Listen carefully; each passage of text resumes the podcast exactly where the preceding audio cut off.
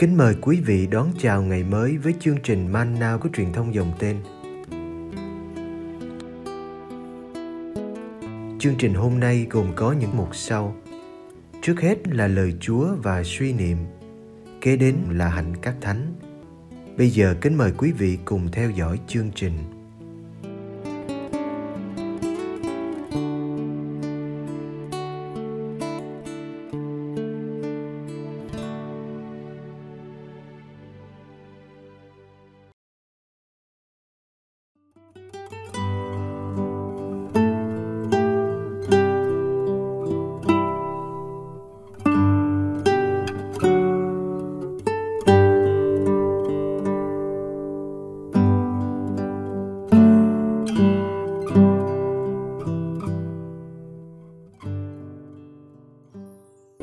Giải nghĩa dụ ngôn người gieo giống. Matthew chương 13 từ câu 18 đến câu 23 Vậy anh em hãy nghe dụ ngôn người gieo giống.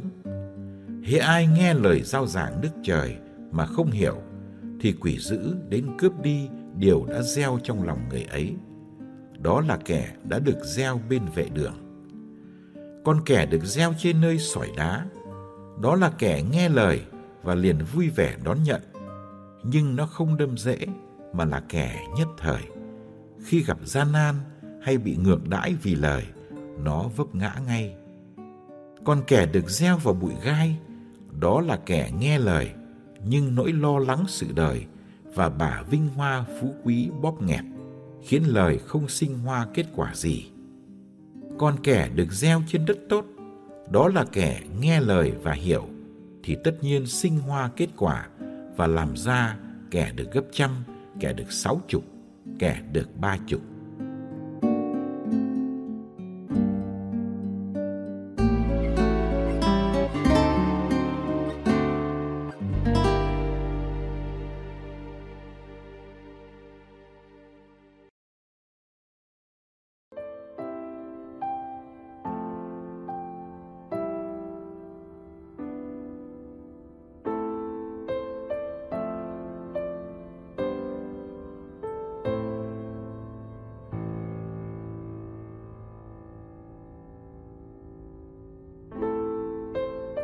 Dụ ngôn người gieo sống của Đức Giêsu là một dụ ngôn đầy nét hy vọng.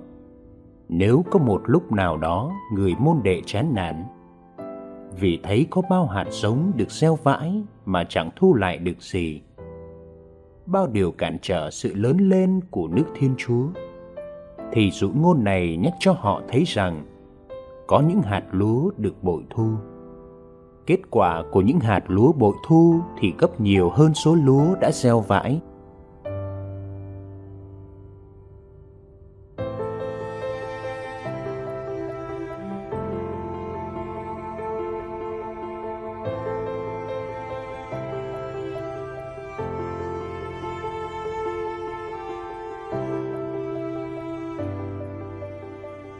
Bài tin mừng hôm nay là một lời giải thích dụ ngôn trên của Đức Giêsu. Anh em hãy nghe dụ ngôn người gieo giống. Đức Giêsu mời gọi như thế với các môn đệ thời của Ngài và của mọi thời đại. Cả bốn hạng môn đệ sắp được Ngài kể ra đều là những người đã nghe lời. Lời ở đây là lời tin mừng, lời giảng dạy của Đức Giêsu về nước Thiên Chúa Lời này được ví như hạt giống mà Đức Giêsu gieo vãi trong tim môn đệ. Trái tim người môn đệ là một thửa đất nhận hạt giống ấy. Chỉ có một loại hạt giống như nhau, cũng như chỉ có một người gieo. Kết quả khác nhau là tùy vào chất lượng của đất, chất lượng của trái tim.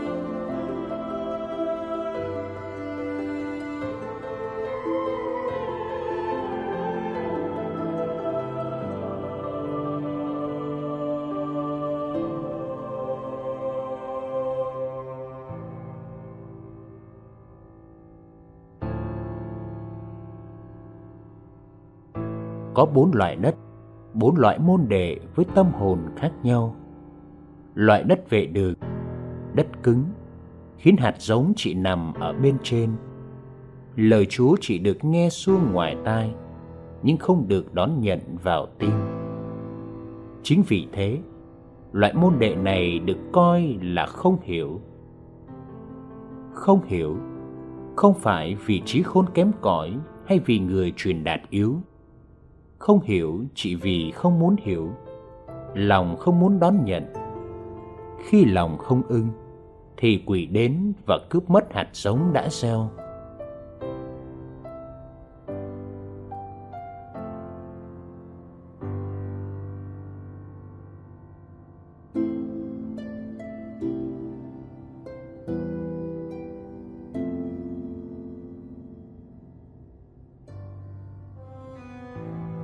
Loại đất sỏi đá là loại đất chỉ có một lớp đất mỏng thôi. Hạt giống được gieo thì mọc lên ngay. Nhưng vì không có rễ sâu, nên chỉ sống được một thời gian ngắn. Loại môn đệ thứ hai này chẳng những nghe mà còn vui vẻ đón nhận ngay. Nhưng sự đón nhận vội vã này rất hời hợt, và niềm vui cũng không sâu họ tưởng là môn đệ chỉ gặp toàn niềm vui và an lành. Chính vì thế, khi phải trả giá để sống lời Chúa, thì họ vấp ngã ngay và bỏ cuộc.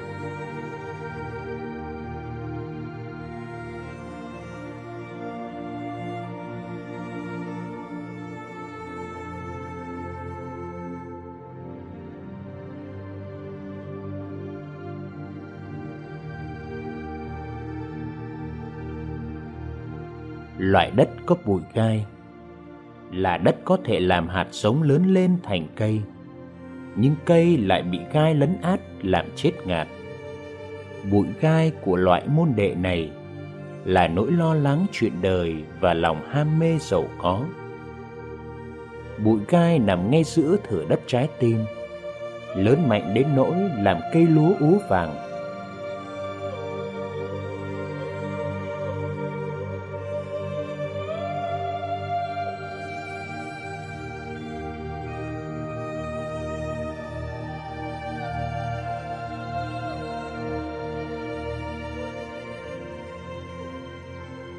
cuối cùng là đất tốt.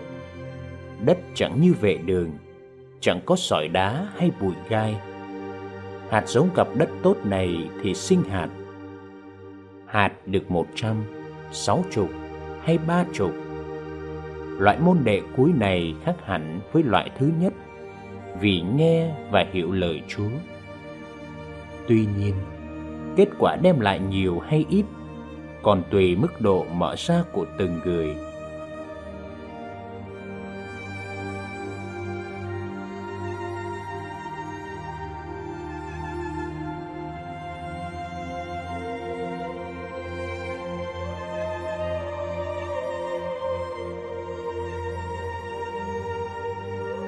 Lời Chúa hôm nay mời ta nhìn lại thửa đất của trái tim mình. Những cứng cỏi, những hời hợt thiếu rễ sâu, những chi phối của đam mê vật chất. Bao hạt sống được gieo mà chưa sinh hoa trái. Xin Chúa giúp ta dọn dẹp, cải tạo lại thửa đất của tâm hồn, để tim ta có ít chỗ cho thế gian và nhiều chỗ hơn cho Thiên Chúa.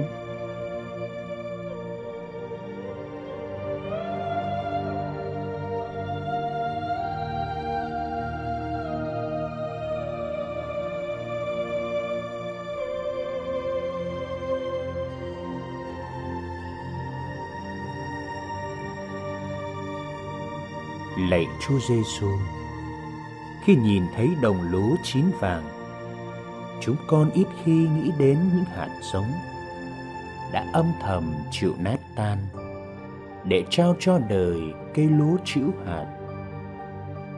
Có bao điều tốt đẹp chúng con được hưởng hôm nay là do sự hy sinh quên mình của người đi trước của các nhà nghiên cứu của người sao giảng của ông bà, cha mẹ, thầy cô, của những người đã nằm xuống cho quê hương dân tộc.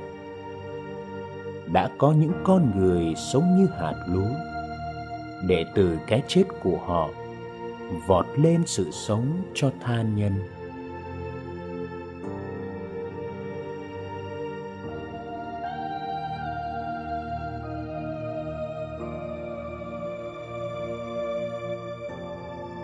Nhờ công ơn bao người, chúng con được làm hạt lúa. Xin cho chúng con đừng tự khép mình trong lớp vỏ, để cố giữ sự nguyên vẹn vô nghĩa của mình. Nhưng dám ra đi, để góp cho cánh đồng cuộc đời một cây lúa nhỏ. Chúng con phải chọn lựa nhiều lần trong ngày để chọn tha nhân và thiên chúa. Chúng con phải chết cho chính mình.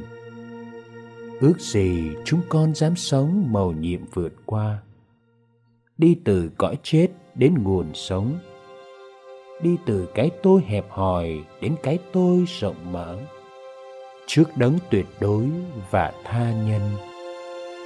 Amen.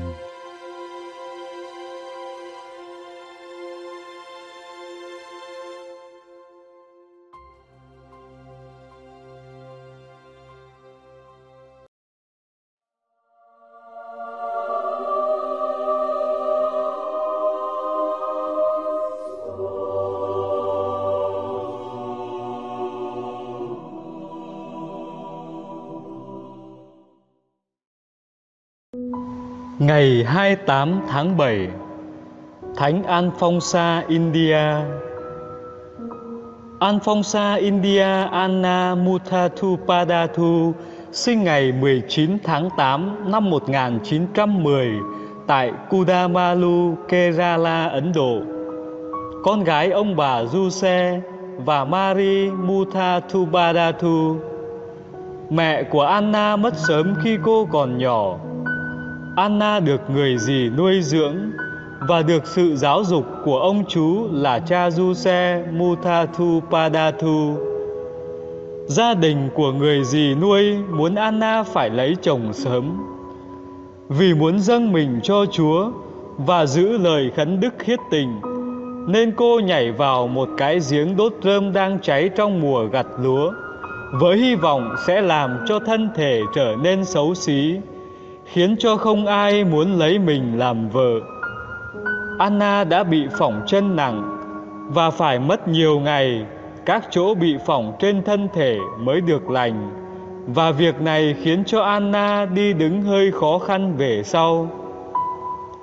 Anna quyết chí dâng hiến tất cả cuộc đời cho Chúa Giêsu Kitô, theo gương Thánh Teresa thành Lisieux ngày 2 tháng 8 năm 1928, Anna xin gia nhập vào tu viện dòng Thánh Clara khó nghèo tại Barananganam, lấy tên là Sơ An Phong Sa của Đức Mẹ Vô Nhiễm và được tuyên khấn ngày 12 tháng 8 năm 1936.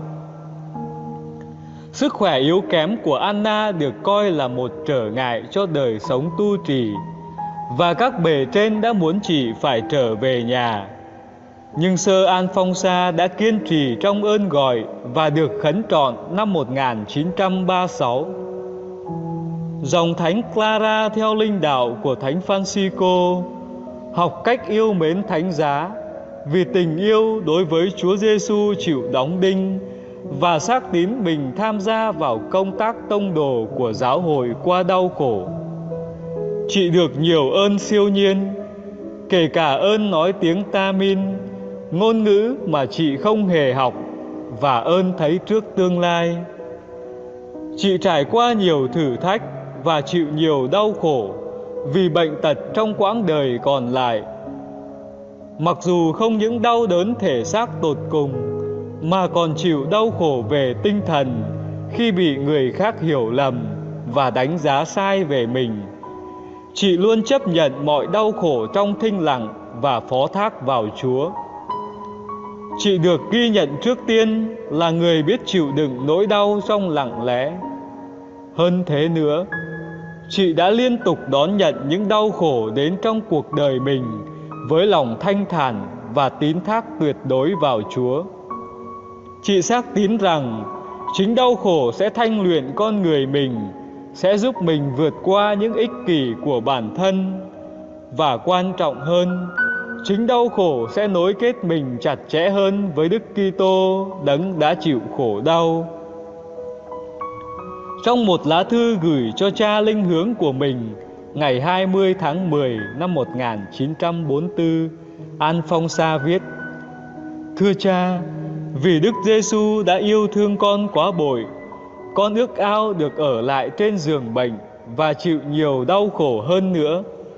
Vì con cảm nhận rằng chính Thiên Chúa đã cho con được kết hợp với người trong chính hiến lễ đau khổ của đời con. Chị qua đời ngày 28 tháng 7 năm 1946 tại Baranaganam lúc mới 36 tuổi. Chị được mai táng trong nguyện đường nhà thờ Thánh Mary ở Baranam là nơi trở nên chốn hành hương để kính viếng và xin ơn. Nhiều phép lạ xảy ra do lời cầu bầu của sơ An Phong Sa, nhất là những trẻ con tại nhà trường của tu viện được chữa khỏi bệnh co rút bắp chân. Hồ sơ xin phong chân phước khởi sự từ giáo phận Pa Lai năm 1955.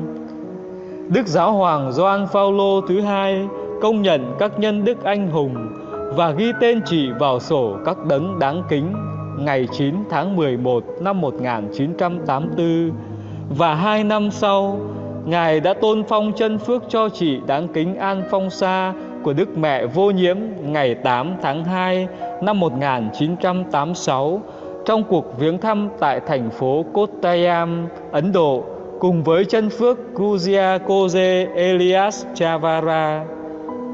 Đức Giáo hoàng Benedicto thứ 16 đã nâng sơ An Phong Sa của Ấn Độ lên hàng hiển thánh ngày 12 tháng 10 năm 2008 tại quảng trường Thánh Phêrô.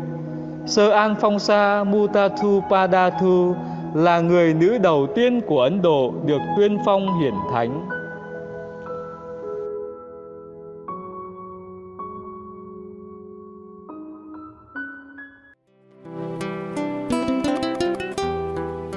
Cảm ơn quý vị đã theo dõi chương trình. Kính chúc quý vị một ngày mới tràn đầy niềm vui và ân sủng của Chúa và mẹ Maria.